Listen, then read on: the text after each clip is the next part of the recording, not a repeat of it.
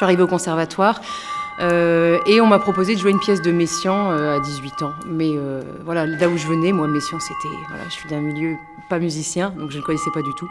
Quand j'ai vu la pièce, elle ne m'a pas plu du tout. Je n'avais pas du tout envie de la jouer. Vu la partition, ça ne me plaisait pas non plus. Le langage, je ne connaissais rien et ça me paraissait complètement surréaliste. Enfin bref...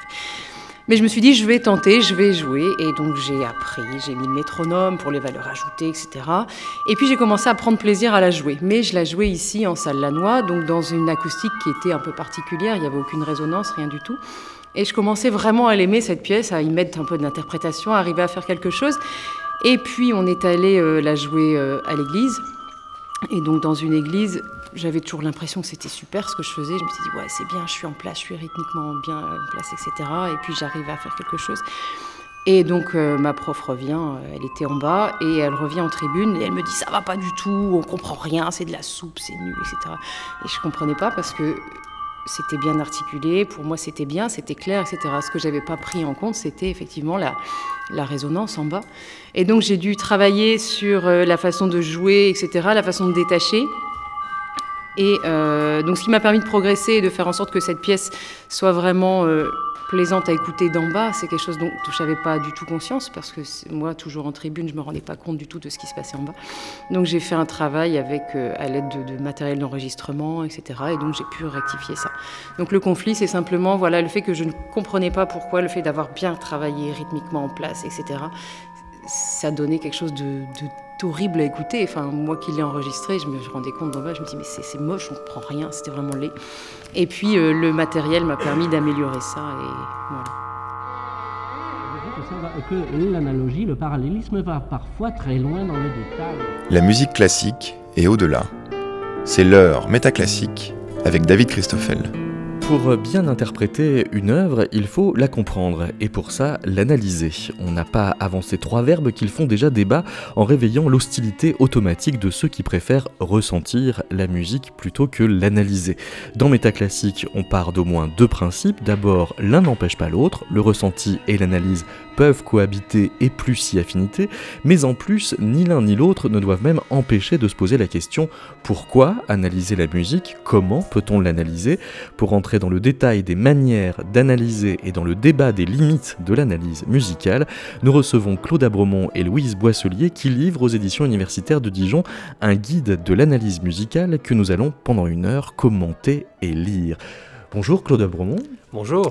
Euh, au lieu d'être euh, perçue comme euh, une activité intellectuelle réellement euh, analytique, l'analyse euh, musicale passe euh, quelquefois pour une sorte de devinette, à savoir euh, ce qu'a bien pu vouloir dire le compositeur. Or cette devinette-là, elle n'est qu'une infime partie de ce qu'on peut appeler l'analyse musicale.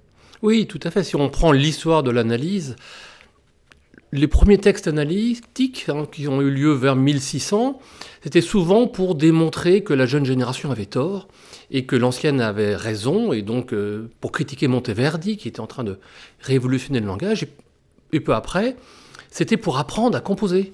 Là, on est mille six cent six, c'était la première définition vraiment de l'analyse chez Burmeister. Et là, le, l'objectif, c'est pas du tout de comprendre ce que le compositeur a en tête. Cela vient à l'idée de personne. Par contre, cela va devenir la question du dix-neuvième siècle.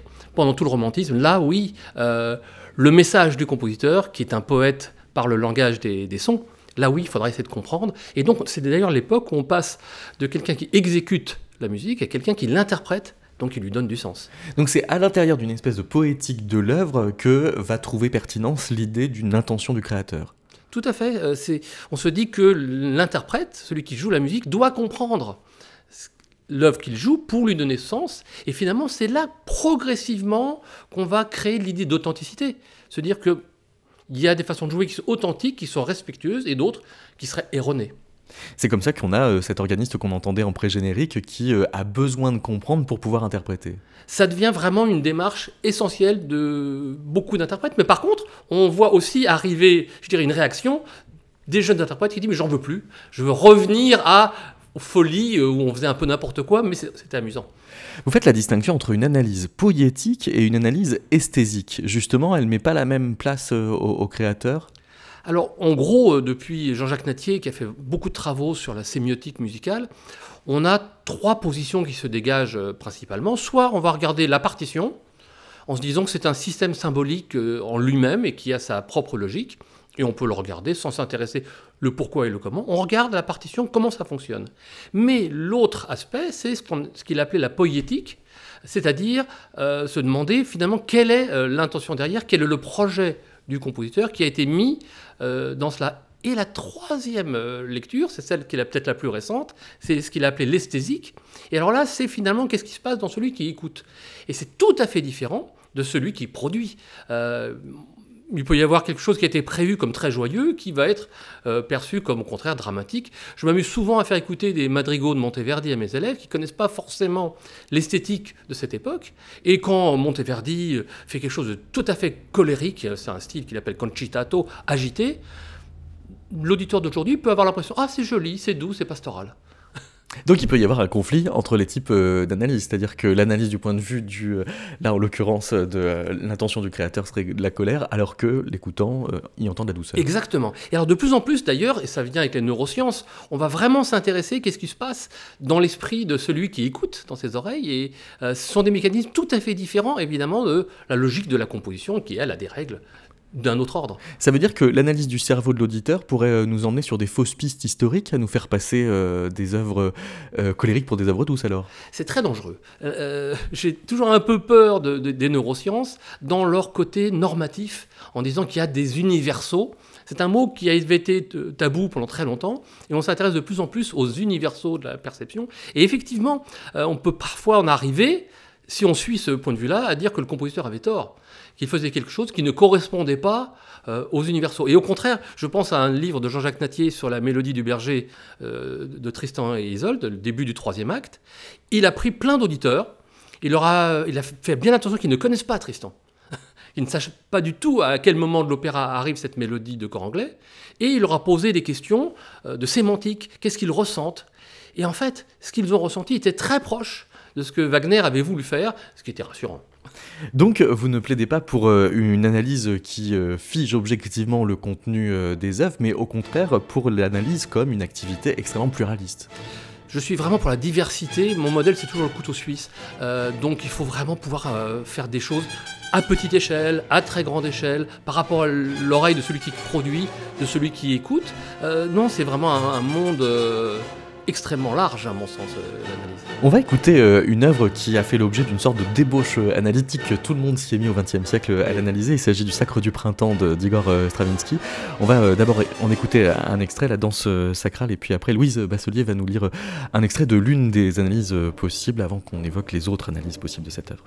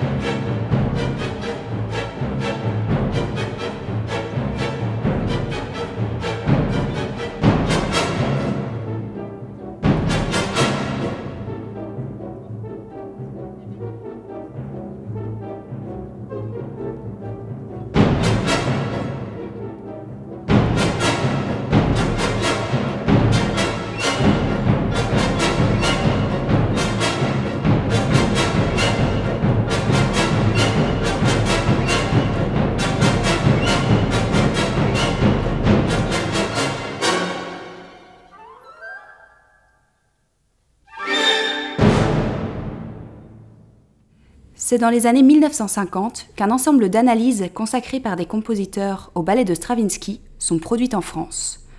Particulièrement techniques et détaillées, elles se soucient peu d'accéder aux sources, d'identifier les citations populaires éventuelles qui pourraient se trouver dans cette partition, ou d'investiguer sur la méthode compositionnelle de Stravinsky. A l'inverse, partant de la seule partition, elle se pose des questions de langage, de structuration rythmique et de variation de cellules élémentaires. Partant du postulat que Schoenberg a révolutionné le monde des hauteurs et Stravinsky celui des rythmes, elle tente de formuler les lois de cette révolution. Premier d'entre eux, Olivier Messiaen le fait en termes de personnages rythmiques, dégageant des évolutions simultanées de cellules, traquant celles qui croissent, celles qui diminuent ou celles qui restent stables. Et il y parvient en prenant comme critères essentiels le timbre et le registre, traitant les accords de la danse sacrale, indépendamment de leur basse. Ce faisant, il affirme sa propre conception du temps, de la durée et de la mémoire.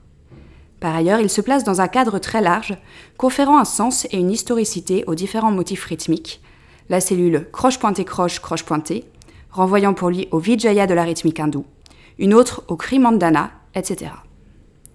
Ces références proviennent également de la métrique grecque, de la philosophie ou de Beethoven. Et cette analyse propose des outils tout à fait essentiels pour aborder des compositions telles que sa Turangalila Symphonie. Extrait du guide de l'analyse musicale de Claude Abromont et Louise Bassoulier, lu par Louise Boisselier. Claude Abromont, on entend. Alors, c'est pas vraiment un conflit d'interprétation entre euh, Boulez et Messiaen à propos euh, de euh, ce Sacre du printemps, mais on a l'impression que chacun il va chercher sa sauce à lui. Alors, le conflit d'interprétation va être entre les premières analyses, de, je dirais au début du vingtième siècle, celles des années cinquante et celles que l'on produit aujourd'hui. Euh, là, on aura vraiment des, des grands écarts, mais même euh, à l'époque de Messiaen, et d'ailleurs Messiaen a eu des mots euh, assez peu aimables pour l'analyse de, de Boulez, en disant qu'il faisait... Vous pouvez comprendre ce qu'il disait en disant « mais il faut pour cela faire une concession faible euh, ». Donc, c'était vraiment pas très aimable de sa part. Et... Sur la question des basses, euh, de, qui a été soulignée dans ce texte, oui, euh, Messiaen ne s'intéresse pas aux basses, et Boulez, qui est lui-même chef d'orchestre, lui, au contraire, va vouloir introduire les basses, ce qui donnera, au niveau chiffres, parce qu'ils vont compter les doubles croches, et cetera, pas du tout le même nombre, et pas du tout les mêmes structures. Mais la rythmique hindoue, par exemple, est-ce qu'elle est vraiment dans les intentions de Stravinsky, si on revient à l'auteur ? Absolument pas. Euh, c'est, là, on est vraiment dans un cas majeur d'erreur d'analyse, fructueuse. Cette erreur permet à Messiaen de poser ses bases euh, poétiques à lui. Et les erreurs que feront Boulez et Barraqué, de même, vont leur permettre d'aller dans leur logique. Mais ça arrangeait bien Stravinsky, qui était encore tout à fait actif à ce moment-là. Parce que lui, il a composé ça dans une période où il s'intéressait beaucoup aux mélodies euh, de Russie. Il y a une foule de mélodies qu'il a cachées. Et il ne voulait pas du tout être pris pour un folkloriste. Et ces analyses-là lui permettaient d'être pris comme un grand moderniste, euh, structuraliste des années cinquante. Il était très content. Mais cette notion de personnage rythmique, précisément, elle est très Olivier Messiaen plus que Stravinsky. Et elle va être plus pertinente pour éclairer ce que Messiaen on va faire en tant que compositeur qu'en euh, tant qu'analyste de Stravinsky. C'est, c'est tout le plaisir de, de, de l'analyse, c'est que parfois on cherche à être exact et donc on va s'intéresser, c'est par exemple ce qu'a fait quelqu'un qui s'appelle Taruskin, qui a fait Stravinsky in the Russian Tradition, et là tout est fiable, tout vient, repose sur des sources, sur les esquisses, et cetera. Mais ce que fait Messiaen ne cherche absolument pas à être fiable par rapport à ce qu'avait voulu Stravinsky, mais veut voir, et ça, ça existe aussi, le potentiel d'une œuvre. Parce qu'une œuvre peut être prise, comme justement on en parlait tout à l'heure, euh, l'esprit d'un compositeur qui s'exprime, mais aussi ça peut être euh, quelque chose qui va donner des intuitions aux jeunes compositeurs qu'ils vont poursuivre dans leur propre euh, chemin, leur propre terrain. Est-ce qu'il y a des œuvres qui résistent à l'analyse ? Alors, il y a des œuvres plus ou moins difficiles à analyser. J'ai envie de dire, en plaisantant, euh, la musique légère, la musique facile est horriblement difficile à analyser. Pourquoi ? Parce qu'on n'a finalement pas grand-chose à dire. Et ce pas grand-chose à dire est pour un analyste très frustrant, euh, parce que si on est sous l'angle de la structure, on va dire que c'est une musique qui est extrêmement pauvre, alors qu'on sait très bien qu'elle n'est pas pauvre. On sait très bien qu'elle a une forme de richesse, mais est-ce que cette richesse est d'ordre analytique ou d'ordre expressif, humaine ? euh, La beauté du, d'une mélodie, on n'a pas encore vraiment trouvé euh, des outils, on essaye, hein. Il y a ce fameux débat autour de la rêverie de Schumann, où Hans Lick disait « on ne peut rien en dire à part comme c'est beau ». Et Alban Berg a répondu « Non, non, il y a beaucoup de choses pour montrer en quoi c'est beau. Mais c'est une œuvre très complexe par rapport à d'autres, euh, certaines chansons nature, j'ai envie de dire, qui, qui ont été faites de façon spontanée, un peu comme l'art brut, si vous voulez. Il y a une musique brute hein, qui existe, qui est faite euh, sans se poser de questions. Parfois, d'ailleurs, dans la musique euh, populaire, il y a des mélodistes euh, qui ne savent pas faire les harmonies, qui ne savent pas faire l'orchestration, ils font juste des mélodies. Alors là, pour l'analyste, c'est assez complexe. Euh, on a l'impression de, d'être presque hors jeu hein, quand on est là-dessus. On, presque, euh, on, est, on rentre par effraction dans un domaine où on n'est pas convié. Mais on peut avoir l'impression aussi que... Euh... On, on ne voudrait pas dire qu'une musique est simple, alors on va lui chercher des complexités qu'elle n'a pas forcément. Alors il y a un risque de surinterprétation dans ce cas-là. Complètement, il y a la mauvaise foi de l'analyste, hein, qui, oui. qui montre comme lui est intelligent, comme il a des belles structures mentales, et ne s'intéresse pas véritablement à l'objet euh, qu'il analyse.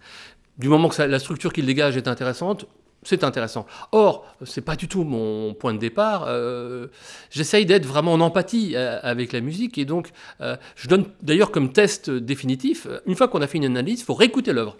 Et se demander, est-ce qu'on a progressé dans la compréhension ou dans, dans l'émotion que l'on ressent ou pas ? Et si on n'a pas progressé, ben c'est que l'analyse n'était pas bonne. Donc l'émotion peut être un critère pour juger d'une bonne analyse. Alors ça, c'est très amusant aussi, parce que dans les années cinquante, dont on parlait pour euh, Messiaen et Boulez, c'est l'Europe. Et il s'intéresse au structuralisme. On est vraiment dans quelque chose qui est assez scientifique dans, dans l'approche de l'analyse. Et en même temps, aux États-Unis, il y a une publication qui s'appelle « Émotion et signification en musique » qui est Léonard Meyer. C'est simultané. Sauf qu'en Europe, on ne s'y intéresse absolument pas.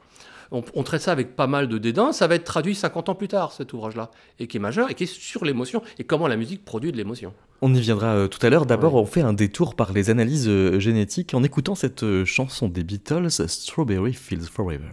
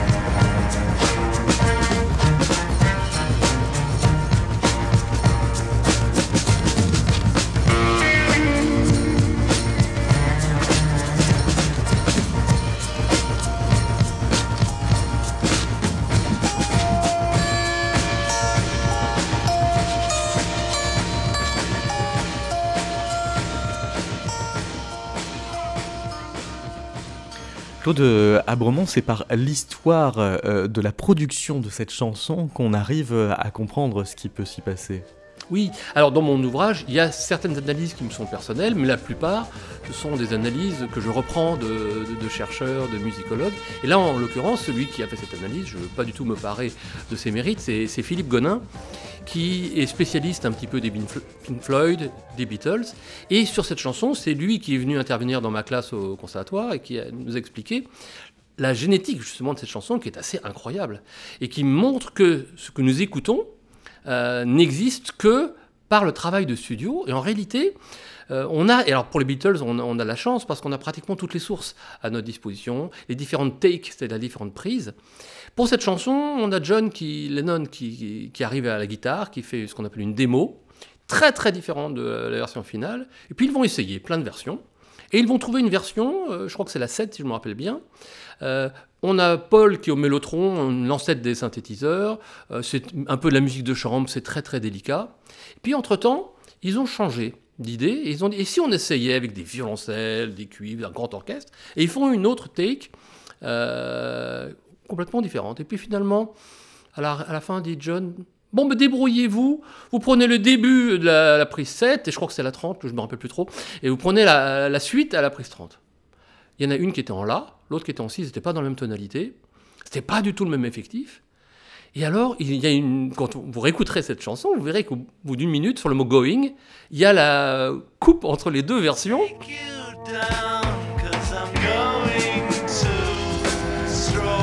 La première a été accélérée, la deuxième ralentie pour que ça ne s'entende pas. Et en réalité, c'était deux prises différentes qui ont été montées pendant la nuit par l'ingénieur, parce que Lennon ne s'intéressait pas à ce détail technique qu'il fallait arriver à réaliser. Et alors là, on a une surprise, parce qu'on se rend compte qu'on a un étrange objet avec une chanson populaire, et parfois la, la, la génétique permet de retrouver, on a notamment les récits aussi des ingénieurs du son, on arrive à retrouver toute cette histoire. D'où l'importance de la génétique affirmée page cent quatorze du guide de l'analyse musicale aux éditions universitaires de Dijon. Il est possible de suggérer que l'analyse génétique relève par certains aspects d'une question éthique. Il s'agit d'écarter de l'étude d'une composition les légendes et mystifications qui l'entourent, qu'elles soient ou non propagées par le compositeur lui-même. Les anachronismes méthodologiques sont tout autant évités au profit d'une recherche de la pratique réelle de la pensée compositionnelle et artistique d'une époque. La quête finale vise un accès à la démarche créatrice nue, dans sa rigueur et ses aléas, en révélant par ailleurs sans naïveté les compromis et les stratégies suivies pour venir à bout de l'angoisse de la page blanche. L'éthique d'une analyse de compositeur serait en quelque sorte la proposition inverse. Peu importerait la vérité de l'acte créateur premier, seul compterait le potentiel d'émerveillement de l'œuvre achevée et la possibilité recelée en elle de se forger un métier et de le transmettre, devenant stimulation à son tour de création nouvelle.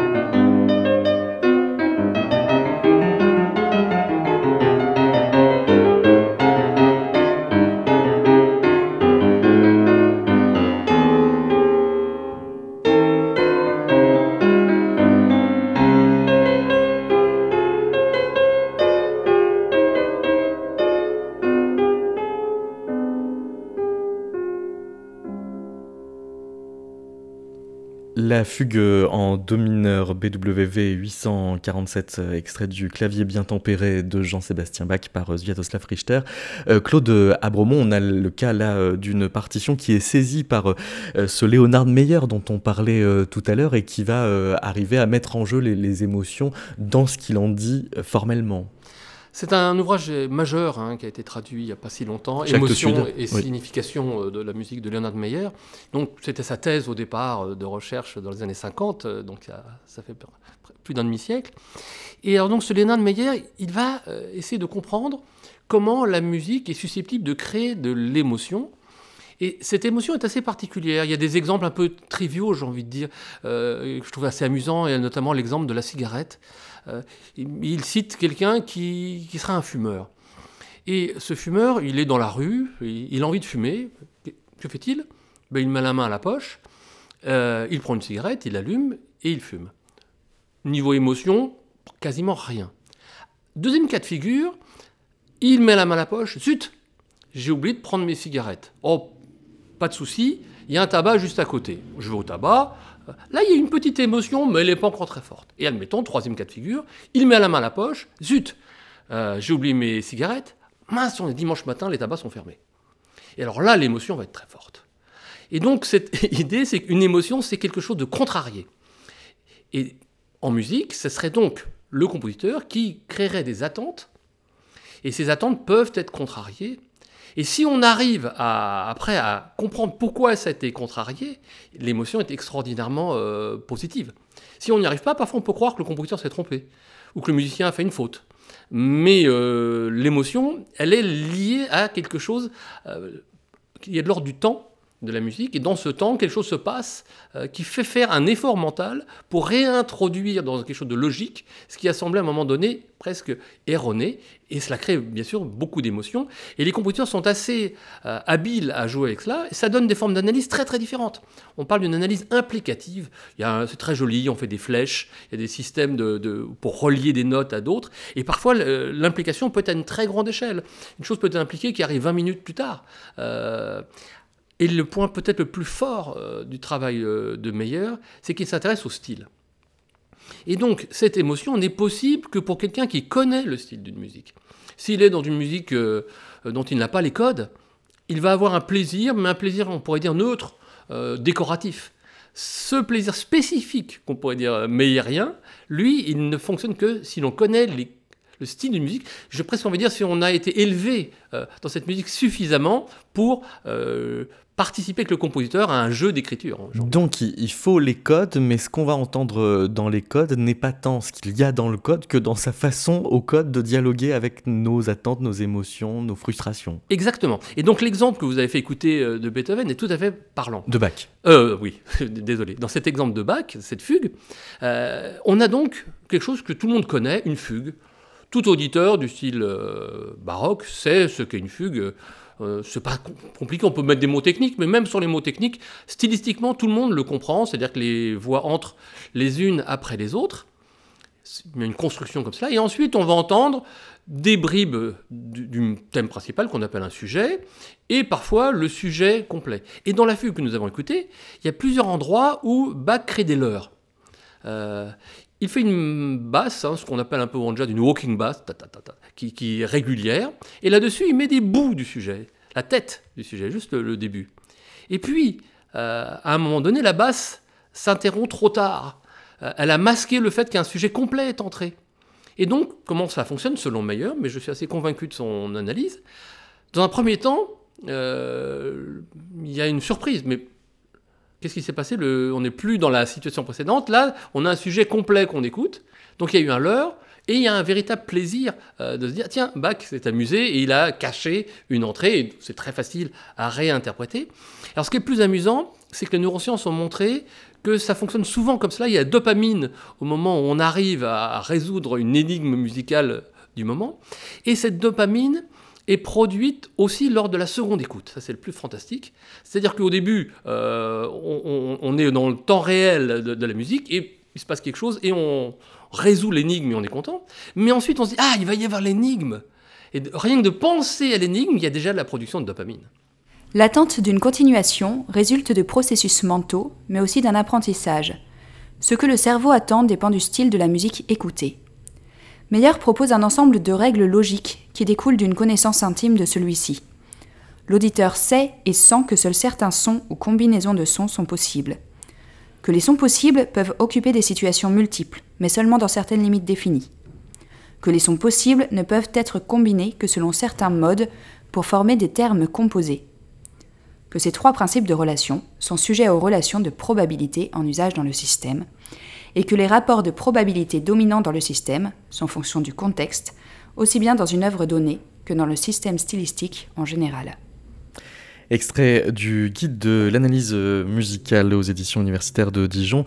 Claude Abromont, vous faites donc un panorama de différents types d'analyses qui peuvent être très diverses. On a à l'instant évoqué l'analyse implicative à la façon de, de Léonard Meyer. Il existe aussi de l'analyse inventive. C'est Clemens Kuhn qui représente cette façon de faire. Ça veut dire d'aller entendre des choses qu'il n'y a pas du tout dans l'œuvre ? Euh, pas du tout. Euh, c'est au contraire d'être inventif dans la façon de faire entendre ce qui est dans l'œuvre. D'accord. Dire. Euh, alors ça, c'était un coup de cœur, ce, ce Clemens Kuhn. Un des drames de la musicologie, c'est parfois le manque de traduction. Et j'ai eu envie, dans ce petit chapitre, euh, sur un livre que j'ai trouvé absolument génial, où à chaque page, il y a des trouvailles pour introduire dans la poésie d'une œuvre, dans, dans, dans les problématiques particulières. Euh, c'est un, li- un livre foisonnant donc, de Clemens Kuhn. J'en ai traduit un petit bout. Et je me suis dit, peut-être que ça donnera l'idée à un éditeur de traduire le reste, parce que... Euh, alors, ça n'existe pas comme concept, je l'ai créé, cette idée d'analyse inventive. Mais on peut être inventif en faisant de l'analyse. Lire silencieusement le début de la sonate D neuf cent soixante de Schubert.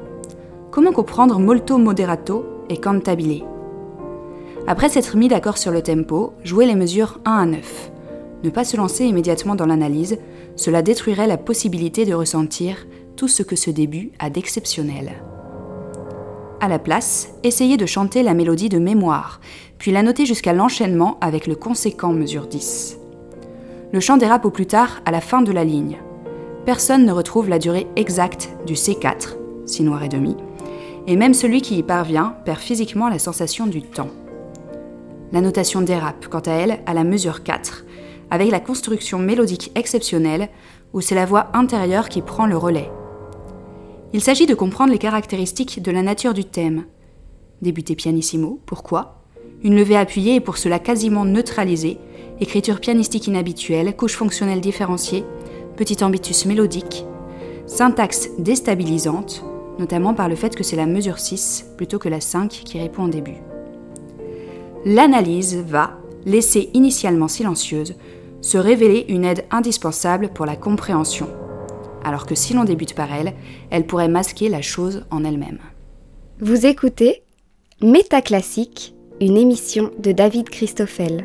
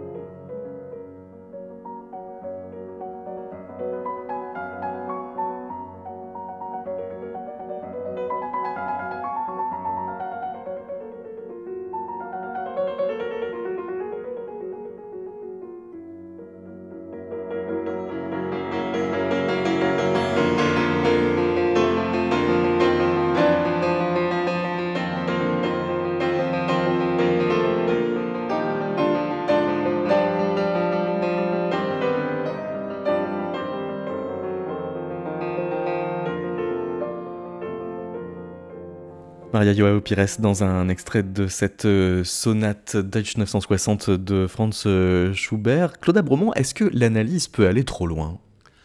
C'est le gros danger. Euh, parfois, on peut commenter des choses qui ne nécessitent pas nécessairement. On peut parfois, et c'est arrivé une fois, j'ai honte de le raconter, j'ai fait un raisonnement magnifique sur une faute d'édition. Euh, et oui, ça oui, ça n'empêche pas le raisonnement d'être très beau. Oui, oui, le raisonnement, j'étais très fier de mon raisonnement et je suis devenu après très honteux euh, d'avoir tenu ce, ce raisonnement sur quelque chose qui n'existait pas. C'est bien sûr, il y a une chose qu'on appelle illusory pattern perception. C'est quelque chose euh, d'assez terrible parce que dans toute suite euh, aléatoire de nombres, certains vont dire « Ah ben c'est une suite aléatoire » et d'autres vont trouver des logiques. Et souvent ceux qui trouvent des logiques, c'est ceux qui vont croire dans les théories du complot. Euh, donc il y a un danger dans, dans, en faisant trop d'analyse, c'est de voir trouver des logiques partout. Euh, parfois, lorsque ces logiques n'existent pas, euh, ça permet au contraire de s'éloigner de la réalité sensible euh, de la musique. Donc oui, il faut rester toujours, à mon sens, mesuré. Mais par contre, il ne faut pas non plus se brider, parce qu'après, on va dire « Oh, on ne peut plus aller dans certains territoires, il faut y aller, et si ce n'était pas fructueux, bah, tant pis ». Dans les débats entre musicologues, on entend parfois un point de friction autour de la figure de Schenker. Euh, pourquoi est-ce que l'analyse schenkerienne aurait quelque chose, je ne sais pas, de l'ordre de... les ayatollahs de la musicologie, enfin, qu'est-ce qui se passe avec Alors, ça Heinrich Schenker, donc, c'est un personnage assez extraordinaire qui a... donc, travaillé en gros la première partie du XXe siècle, qui a développé très lentement un système incroyable. Euh, et son système, euh, sincèrement... Alors, je vais vous donner mon critère pour juger une bonne analyse. Elle fait progresser l'écoute intérieure. Euh, une, sinon, ça, ce n'est qu'intellectuel. Or, Schenker, quand on pratique l'analyse schenkerienne, on développe véritablement une, une écoute. Il a ce, ce qu'il appelle le Fernhören, c'est-à-dire l'écoute à distance. C'est vraiment remarquable. Mais ceci dit, c'est aussi normatif. Et là, ça devient très, très dangereux. Schenker a un moyen de prouver qu'une musique est valable ou pas. Et d'ailleurs, quand Nicolas Meus a traduit euh, le texte principal euh, de Schenker, l'écriture libre, il a choisi deux tailles de police. Une police assez grande pour euh, ce qu'il faut lire, et une police plus petite pour ce qu'il vaut mieux sauter, parce qu'on est loin, loin de la théorie, on est au contraire de quelque chose d'un peu normatif, voire raciste, euh, sur des génies et les autres. Et les génies auraient quelque chose qui les ferait aller tout de suite à l'essence, alors que les autres, ils resteraient à la surface. Des choses donc quelque chose de très dangereux, évidemment, dans cette pensée. Et c'est donc, d'une certaine façon, je l'ai défini dans le livre comme une théologie de la composition, plutôt que euh, la composition elle-même, parce que, euh, en gros, il y a quelque chose qui serait un principe absolu, la musique tonale, que Schenker recherche partout, et s'il ne le trouve pas, c'est donc que le compositeur s'est trompé. Et il ne faut pas oublier que Schenker est le contemporain de Arnold Schoenberg. Et donc Schoenberg, à ce moment-là, est en train d'explorer une musique qui n'est pas tonale. Et Schenker, on l'oublie un peu trop, était lui-même compositeur et professeur de composition. Donc grâce à cette théorie, il va pouvoir aussi, euh, j'ai envie de dire, délégitimer son concurrent et dire, ouais, regardez bien ce que fait euh, Schoenberg, on ne peut pas le faire avec mon système, donc ce n'est pas la musique. Donc ça ne vaut pas. C'est-à-dire que derrière les grilles d'analyse, il y a euh, des euh, a priori esthétiques. C'est tout le danger, évidemment, de cette méthode. C'est pourquoi je comprends très bien ceux qui rejettent euh, absolument cette méthode. Ceci dit, ils se privent d'un outil euh, extraordinairement puissant pour comprendre la musique tonale. Et qui est euh, pédagogiquement formidable, alors. Formidable, qui fait vraiment progresser l'élève, depuis la base jusqu'à un développement très complexe. Pour euh, comprendre Schoenberg, ça veut dire qu'il faut des grilles d'analyse euh, spécifiquement adaptées. Alors Schoenberg, c'est intéressant parce que dans les théoriciens du début du XXe siècle, hein, il a commencé à écrire en mille neuf cent onze euh, ses premiers ouvrages théoriques, il est assez conservateur. Euh, son traité d'harmonie, cinq cents pages sur la musique tonale, c'est pas du tout quelque chose qui va nous chambouler, mais c'est passionnant et c'était vraiment un très grand pédagogue. Et ce sont des... Il n'y a rien de maximaliste, hein, il n'est jamais dans l'anathème, c'est euh, quelque chose qui se lit bien, contrairement à, à son concurrent, j'ai envie de dire, Schenker, qui est lui dans, dans l'outrance. Euh, Schoenberg, euh, non. Ceci dit, il va explorer un territoire nouveau qu'est la musique d'abord non tonale, en gros vers mille neuf cent six, puis la musique avec un outil qu'on appelle la série, en gros en mille neuf cent vingt-trois. Et là, il y a des règles vraiment neuves et qu'ils naissent sans qu'il y ait une théorie pour les expliquer, ces règles. Et donc ça posera évidemment des gros problèmes parce que, j'ai envie de dire, on ne sait pas analyser euh, cette musique-là puisqu'elle a été inventée euh, avant d'exister et sa réalité sensible a eu besoin d'outils et ces outils sont arrivés bien après. Euh, on a eu dans les années soixante-dix, hein, donc c'est très tard, vous voyez, euh, les Américains qui vont inventer quelque chose qu'ils ont appelé la set theory, qui vont permettre de réfléchir sur comment sonne cette musique, comment sonnent les accords de cette musique, et parce que c'est très différent, on va avoir des compositeurs de musique non tonale, ou post-tonale, ou atonale, vous l'appelez comme on, comme on veut, mais qui, dans certains cas, euh, vont être plutôt euh, euh, proches de, de la musique populaire, chez, chez Bartók, plutôt un peu néoclassique, euh, stylisé chez Schoenberg, un, un peu enlevé chez Stravinsky, euh, mystique chez Scriabine, mais à chaque fois, euh, on n'a pas d'outils. Et ces outils vont apparaître bien après.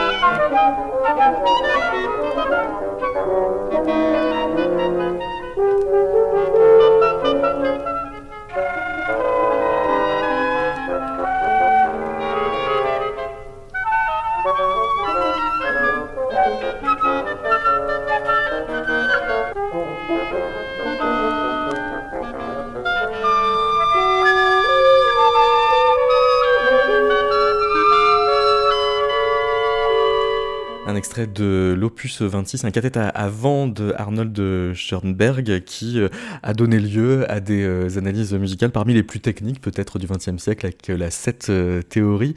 Parmi toutes les analyses, les types d'analyses que vous explorez dans ce guide de l'analyse musicale Claude Abromont, euh, il y a euh, tout un champ qui euh, émerge depuis peut-être les années soixante-dix quatre-vingts euh, qui est euh, la narratologie, donc ça veut dire d'aller chercher les structures narratives qu'il y a à l'intérieur d'œuvres musicales, notamment romantiques. Oui, alors c'est amusant, il y a des modes dans l'analyse.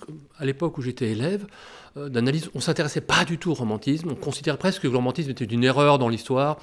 La musique intéressante s'arrêtait à la fin du dix-huitième ou du début du dix-neuvième siècle, après il y avait un grand trou, et ça redevenait intéressant à la fin du dix-neuvième siècle, avec justement les, les modernes.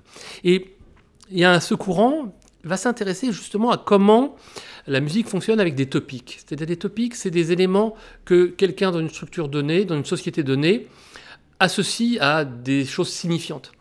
Et on, il y a des choses qui ont été faites autour du galop du cheval, autour euh, de, de, de, du mouvement de la joie, de la tristesse, des hymnes militaires, des marches funèbres. Il y a plein de choses, on les écoute tout de suite, on est dans du connoté. Qui sont des outils de composition aussi. Et bien entendu, les compositeurs travaillent avec des outils connotés, ils ont souvent un projet expressif. Et si on regarde que les structures, on va passer à côté euh, de ce projet expressif qu'on va travailler. Alors il y a eu plein d'écoles, hein, notamment les pays de l'Est se sont beaucoup intéressés à cela, plus que les, euh, la tradition allemande ou française, qui ont été un peu rétifs euh, à, à, à ces approches-là. La question de la signification en musique s'est imposée comme une importante thématique analytique dès la seconde moitié du vingtième siècle. Aller plus loin que proposer une signification générale de la musique, affirmer au contraire que des musiques seraient en mesure de reprendre la nature des codes des récits littéraires qui leur sont contemporains, par exemple le roman au dix-neuvième siècle, a été une direction prise par plusieurs écoles d'analystes. Cette approche a cependant été traversée depuis son origine par des débats qui concernent la nature même de la musique. Une composition instrumentale peut être narrative, raconter une histoire, ou n'est-elle par essence que proto-narrative, c'est-à-dire qu'elle peut certes évoquer un récit, tandis que la construction, l'interprétation précise de celui-ci, reste du ressort de l'auditeur. Cette approche de la musique présente un avantage formidable en termes de médiation, ça veut dire qu'on peut maintenant raconter l'histoire d'une musique. C'est formidable et il peut y avoir des outils, notamment sur Internet, euh, pour aider à, à cette compréhension. Je me suis d'ailleurs amusé. Euh, ce, ce livre est associé d'une part à une page YouTube où il y a beaucoup des exemples euh, du livre qui ont été synchronisés avec des enregistrements, ce qui permet évidemment de leur donner cher et aussi euh, de dépasser le format d'un livre où on si on ne veut pas que le livre atteigne vite les mille pages, on met des, par- des extraits de partitions. Sur Internet, j'ai pu mettre des partitions en entier, en les synchronisant. Donc on comprend notamment des analyses historiques que l'on voit, ou des analyses personnelles. En l'occurrence, pour la narratologie, j'ai fait une analyse très détaillée pour la Mephisto-Valse de Liszt. Et là, ça dépassait, j'ai envie de dire, le cadre de YouTube. Là, j'ai fait une page Facebook dédiée uniquement à cette Mephisto-Valse, qui montre les outils, justement, les topiques, comment on peut avoir à petite échelle des éléments signifiants, ou aussi à plus grande échelle, ce qu'on appelle des isotopies, c'est-à-dire des sections entières, mais qui expriment une pensée, un sentiment ou une action. Donc on peut dire ce qu'on va entendre, là, si on finit l'émission en écoutant la, Mestif- la Mephisto-Valse. Oui, alors la Mephisto-Valse, c'est vraiment un récit extraordinaire, à partir du Faust de Lenau, où on peut vraiment imaginer une chevauchée initiale, un violon désaccordé, presque filtré, que l'on entendrait depuis l'extérieur, puis on l'entend depuis l'intérieur, on va avoir une valse, qui est une valse un petit peu euh, populaire, parce qu'au début, on est dans une action, j'ai envie de dire populaire, puis euh, cette valse va devenir une valse magique, qui va entraîner euh, une sorte de bacchanale euh, assez érotique, et il y a des sous-entendus très érotiques. On arrive d'ailleurs à un moment de perte de conscience euh, finale, euh, puis on entend le chant du rossignol en extérieur. Ce sont des connotations par rapport à des récits érotiques tout à fait évidents. Eh bien, merci beaucoup, Claude Abromont. Merci, Louise Boisselier, de nous avoir lu des extraits de ce guide de l'analyse musicale. Et je rappelle, si vous avez raté le début de l'émission, que vous pouvez la réécouter sur métaclassique point com.